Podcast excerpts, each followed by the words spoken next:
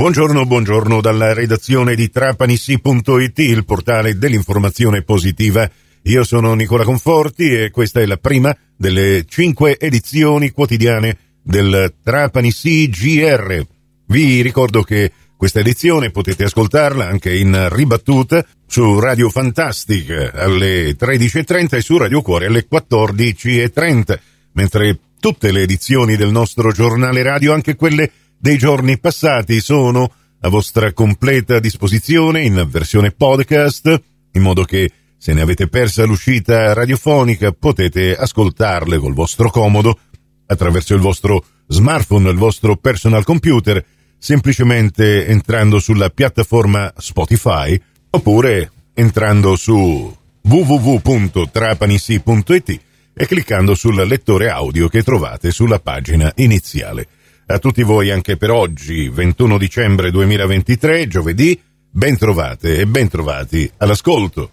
Come di consueto apriamo con un aggiornamento relativo alle previsioni meteo che vi abbiamo fornito questa mattina nel corso dell'almanacco. Permane questa situazione di eh, nuvolosità estesa su tutta la Sicilia e gli ultimi sviluppi del meteo prevedono per oggi anche qualche gocciolina di pioggia. Precauzionalmente, quindi non dimenticate l'ombrello a casa. Una leggera schiarita potremmo averla nel pomeriggio dalle 13 in poi, quando aumenterà anche di un grado la temperatura per arrivare a una massima di 17 gradi dalle 15 alle 16 continueranno a soffiare dal versante nord-occidentale i venti con intensità che aumenterà fino a toccare i 36 km orari nelle ore della notte e andrà ora dopo ora aumentando dal primo pomeriggio in poi vento di maestrale che aumenterà anche notevolmente domani, ma che comunque per oggi non contribuirà a far aumentare il moto ondoso, il mare resterà calmo forza 1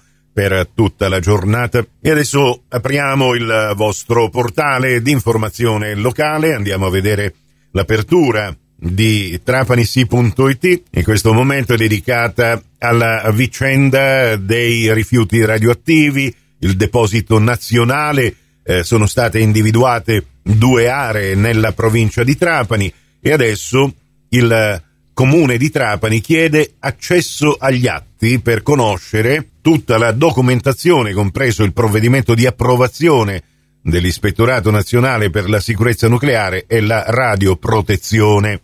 Queste due zone dove potrebbero essere realizzati i depositi di rifiuti radioattivi sono a Calatafimi Segesta e nel comune di Trapani la frazione di Fulgatore è stata individuata proprio in quella zona. Dal comune di Trapani, pertanto, la dichiarazione lotteremo in ogni sede per impedirne la costruzione. Notizia di cronaca, bancarotta fraudolenta, è scattata una misura interdittiva per un imprenditore. La sua ditta, attiva nel settore dell'abbigliamento, ha punti vendita anche nel trapanese ed opera anche a Caltanissetta e Catania con alcuni punti vendita. Con più azioni il titolare avrebbe sottratto rimanenze di magazzino per un valore di circa 170.000 euro ed avrebbe anche impedito la ricostruzione della situazione economica della ditta poiché ha occultato gran parte delle scritture contabili e fiscali obbligatorie per legge problematiche nel settore vitivinicolo del Trapanese. La prefetta ha incontrato le associazioni di categoria che hanno chiesto di promuovere un incontro con i vertici della regione siciliana. E abbiamo poi la notizia di sport, Trapani a Sant'Agata, di Corto Muso. E questo è il virgolettato nel titolo. Granata imbattuti nel girone d'andata, sono 28 le partite consecutive senza una sconfitta. Fare questo compendio nel suo articolo oggi Francesco Torrente, che ricorda anche che il Siracusa avrà l'opportunità di accorciare le distanze.